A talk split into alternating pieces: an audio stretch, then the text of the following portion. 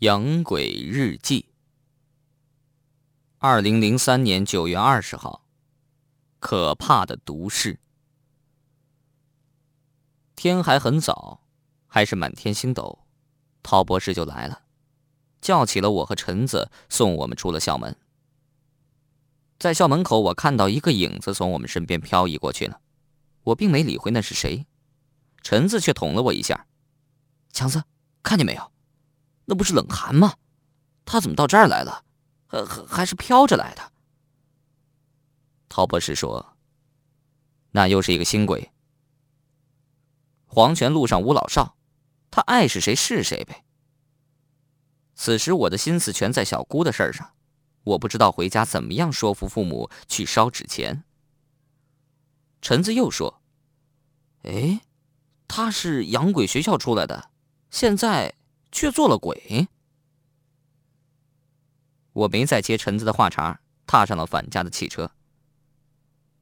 经过了七个多小时的颠簸，我们终于回到家了。我又看到了我的父母，父母也惊喜地看着我：强子，你回来了，把我们想坏了。父母终究是父母，无论他们的孩子有多少缺点，有多么的无能，他们对孩子只有爱。回到了家，回到了父母的爱中，我的心里一下子塞满了东西，哽咽着话也说不出来了，只想哭，只想放声大哭一场，把心里的郁闷哭出来，让心里的委屈，让二二四房间的磨难都随着眼泪流尽。而也只有父母的爱才能把这些郁闷、委屈、磨难抚平擦去。然而我不能这样，我知道我的情绪会让父母伤心的。本来就已经堕落到倒推磨坊这种学校的这一步了，够对不起父母了，怎么能够再让他们伤心呢？一时间我却不知道该对父母说些什么了，只是呆呆地看着他们，呆呆地看着他们，好不容易挤出了一句话：爸妈，我太想你们了。妈妈拉着我的手哭了，她哽咽着说：我的强子大了，懂事了，知道惦记爸妈了，再好好学习，考上一个像样大学，就算妈死了都可以踏踏实实的安息了。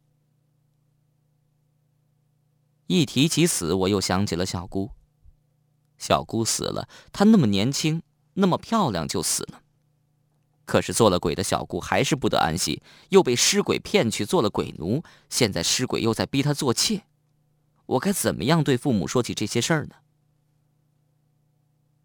不容我说话，父亲不满地瞪了一眼母亲：别一天到晚的说死，不吉利。你看冷天他家丫头，去年好不容易考上复旦，前几天不知怎的就突然间死了。冷寒真的死了。这样说，我们早晨看到的那个飘着的影子真的是冷寒的魂魄。也许正如陈子所说的，那冷寒毕竟是推磨坊出去的。此时我很想知道他是怎么死的，我看着父亲问：冷寒死了？他怎么死的？母亲叹了口气：哎，说来也怪，听说那孩子也没什么病，跟同学们聊着聊着，哎，就死了。父亲补充了一句：胆小鬼，他们当时在讲鬼故事，我想啊，冷寒那丫头肯定是让故事给吓死的。听了父亲的话，我心里咯噔一下，被鬼故事吓死的这不可能，推磨坊学校出来的人没有谁会被鬼故事吓死的，想必他一定是在不经意间违反了曾经发过的毒誓。想到这儿，我真真的感到不寒而栗。我们曾经发过的毒誓，看来也是被施了鬼法术的，是绝对不能够违反的。这下我觉得要说小姑的事显得更难了，我必须十二万分的小心，绝对不能违反了曾经发的毒誓。我想了一下，长叹了一口气：哎，又一个年轻生命结束了。父母点着头：可不是嘛。想想我小姑又年轻又漂亮，结果不也是早早就走了。提起小姑，父亲脸上掠过一丝悲哀。母亲连忙说：强子刚回来，别再净提你爸伤心的事了。我看了一眼母亲：妈，其实我也不想提我爸伤心的事，只是前几天我做了一个梦，这个梦太好了，后来我找了一个老和尚去解梦，老和尚说的更玄，所以我才急急忙忙跑回家来跟你们商量呢。父母听了我的话，迟迟地看着我，显然他们很难理解我话中的意思，我也在等待着他们问下去。就这样，我们互相对视了一阵子，父亲才问：梦，你梦到什么了？我梦到小姑了。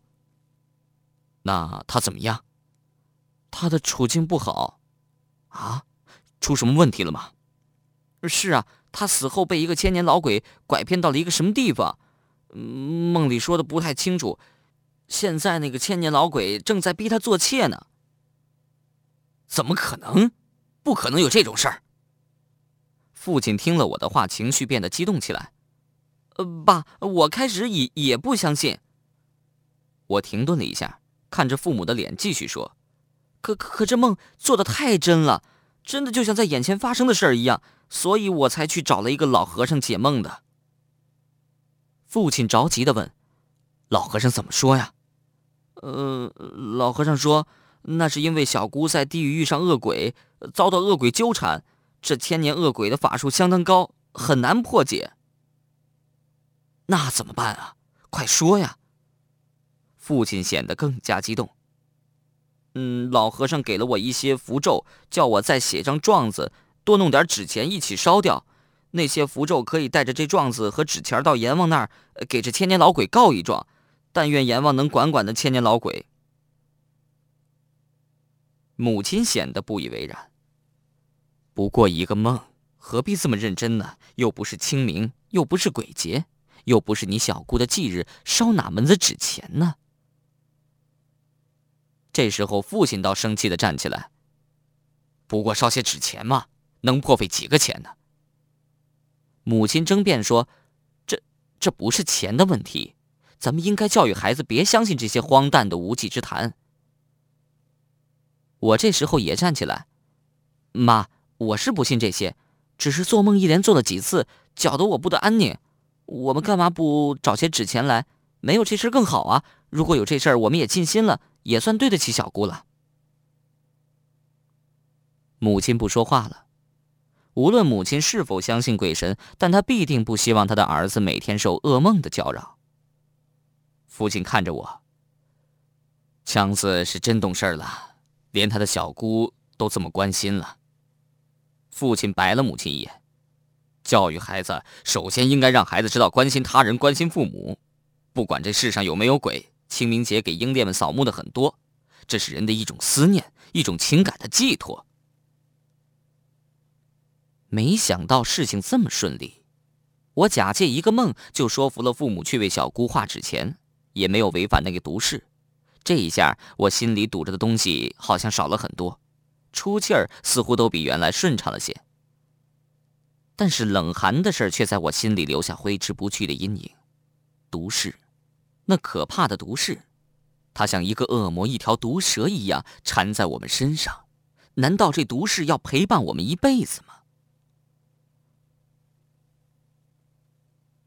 二零零三年九月二十一号，我自私吗？小姑的事情办妥了，心里似乎踏实了一些。但这么做是不是真的能够奏效，我却不敢肯定。我在心里说：“小姑，我已经尽力了，如果还是办不好的话，请您原谅侄子的无能吧。”下午，我和陈子按时返回学校。那陶博士说话还算算数，他果真在校门口那块破烂牌子下面等着我们。我把冷寒的事告诉了陶博士。陶博士说：“如果救不出外公，那毒誓的鬼法术我也是解不开的，真的没准会陪伴大家一生的。”我和陈子一块儿说：“这这太可怕了，也许我们一个不小心就能送命的。”陶博士摇了摇头：“有什么办法呢？总之我比你们好些，因为我的家里人还有我认识的人全是圈里人，我们一起讨论这些事情不算违反誓言。”我着急地说：“那博士，你总得想个办法呀，这可不仅仅是我们两个人的事儿，而且是全校这一百多号人的事儿啊。”只有一个办法，救出我外公。陶博士说完看了我一眼，你原来指责我自私，为了救外公不顾你小姑，可你想一想，实际上救我外公的事情不仅关系到我外公一个人，而且关系到所有推磨坊已经毕业的和现在在读的，以及将来有可能在推磨坊就读的同学们的性命安全啊！行了，不知为什么，陶博士的话让我从心里恼怒，可又无话反驳他，只好大声地说：“全算我的错，行了吧？”陶博士原来竟然是这样一个不能体谅别人的人，我的话都说到这份上了，他还穷追不舍地说：“干嘛这么大声？没一点诚意！”陈子这家伙真不是东西，这会儿他竟然又站到陶博士一边。就是你最自私了，当时我就对你说过，钟老校长是人，而你小姑是鬼，我们应该先救人，鬼域的事儿咱们管不了。可你为了这个鬼，竟然不顾人，不顾钟老校长，呃，不顾全体同学。陈子说的全是屁话，我当时怎么可能知道钟老校长生死攸关，竟然关系到全校同学安危呢？看着陈子，我大叫着：“你！”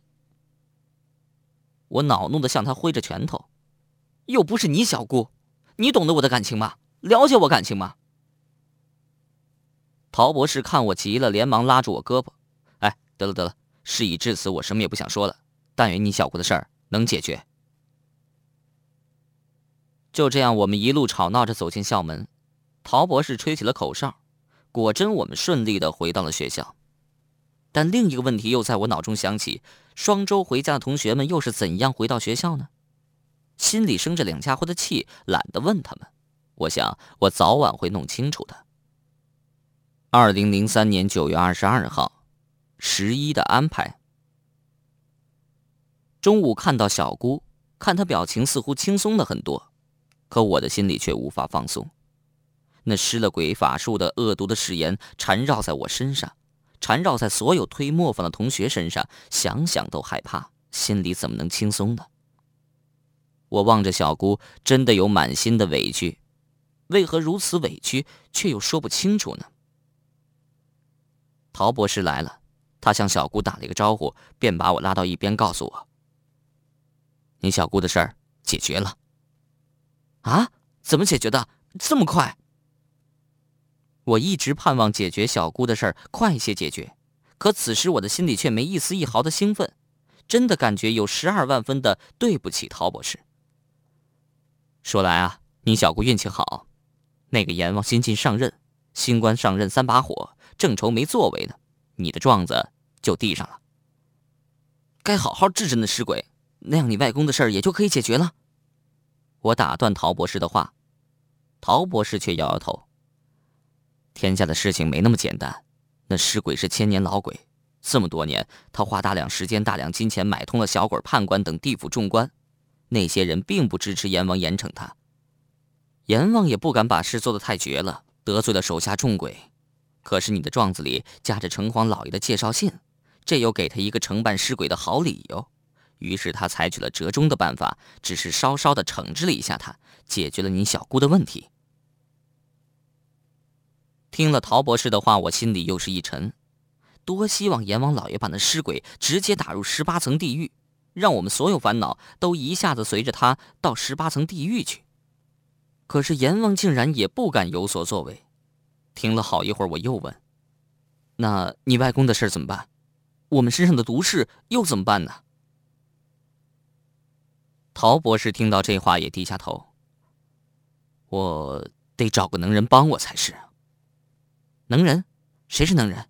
能人在哪儿？”“快十一了，十一是个长假，我想借助这个长假去阿拉伯走走，那是一个奇怪的民族，他们的养鬼历史要比咱们国家的养鬼历史长很多，他们还有很多法师，法术也很高强。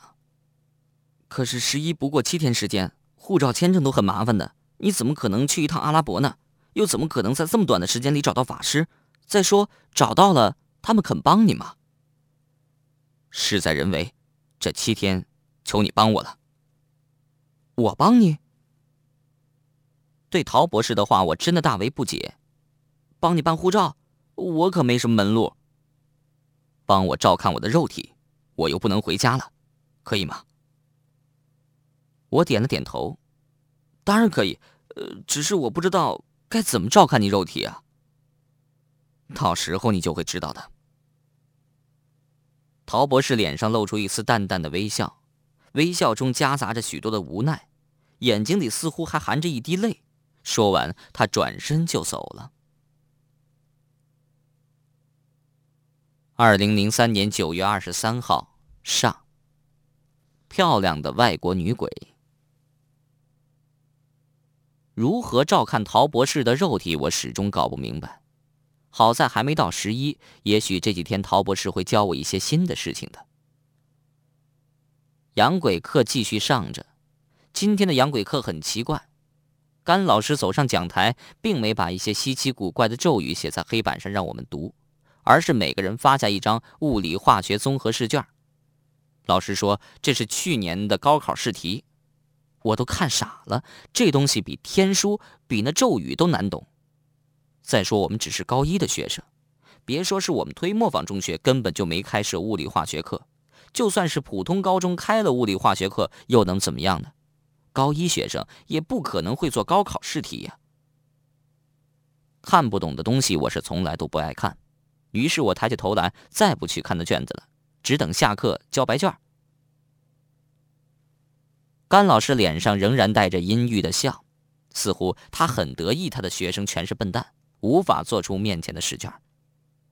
他清了清嗓子，开始讲课了。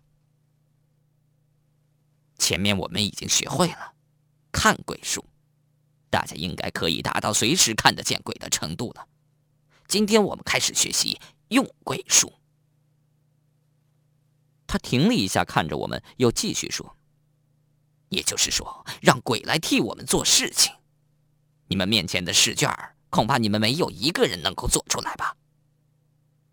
说着话，他把脖子从讲台桌上伸出了一截，本来就干枯细长的脖子显得更长了。他睁大眼睛看着我们说，怎么样，做不出来吧？我没说错吧？没人回答他的问题，大伙只是看着他。现在我带来一群鬼，这些鬼在他们活着的时候都是物理化学的天才，这张试卷对他们易如反掌。说完，他向身后的墙招了一下手，只见一群鬼从墙上鱼贯而入，大约也得有二十几个吧。一个金发碧眼的女鬼引起了我的注意，显然她是个外国人。这女鬼一脸忧愁，但忧愁挡不住她的美貌，却又平白的让人增添了几分怜惜。我看着她，她似乎也看见了我，但脸上却没任何表情，所以我只能说是似乎，并不能肯定她一定看到我了。甘老师看了看群鬼，嗯，很好，都到齐了。接着在黑板上写下了叉呀孤家空博哥尼八个字，又转过身来说，这是招鬼上身的咒语，但鬼上身毕竟是非常危险的，所以我必须再教你们一句。说完，甘老师那干扁的身体又转向黑板，写下了听瓜摸凹听扑西丁八个字，又面向我们说，这句是正鬼咒，鬼很怕这样的咒语，听了这咒语，上了身的鬼会乖乖听话的。说着，甘老师点了点头，显然他对自己讲的课很满意。现在大家可以高声的讲这两条咒语了，成功的会答完发给你们的试卷，只学会前一半的恐怕要得撞课了。不过请大家放心，有我在，我不会让你们出危险。第一句咒语没学会的，第二句咒语是不会起作用。好了，开始吧。于是教室里又沸腾起来，吵闹成了一片。也许是因为我和陈子吃过通阴枣的缘故，我很快的看到了我躯体的房子里有了两个鬼魂，一个是我的，而另一个就是那个漂亮的女鬼。我没记得自己曾经念的第二句咒语，可那外国女鬼也并没有害我的意思。她上了我的身，我心里有种说不出的感觉。一方面怕这外国人不认识中国人的文字，恐怕没办法帮我答卷；另一方面又非常得意，不知为什么，当我第一眼看到这个女鬼时，心里就有一种痒痒麻麻的感觉，很希望能认识她。现在她上我身了，恰恰是一个认识她最好的时机呀、啊。那女鬼似乎看到我的心思，对我说：“放心，我是中国通，我能帮你答卷。”我心想：“哎，这女鬼倒是很聪明。”我还没说话，她便知道我在想什么。那女鬼又说：“我上你的身了，你不用说话，每一个想法我都知道。现在我也没对你说话，但你却感到我在回答你的问题。实际上，我们是在用意识交流，不需要语言的。”我心想，这种交流的方式太好了，不由得产生几分得意。转头看了一眼陈子，陈子已经开始答卷了，显然他也很成功。但上他身的是一个什么样的鬼，我就不知道了。外国女鬼开始帮我答卷了，教室里也更加乱成一团，有的抱头大叫，有的大哭，有大笑，还有一个用头往墙上撞的。甘老师也还算负责任，不知他用了什么法术，很快的让那撞墙的同学清醒过来。不由得我对这位甘老师产生了一点点的好感。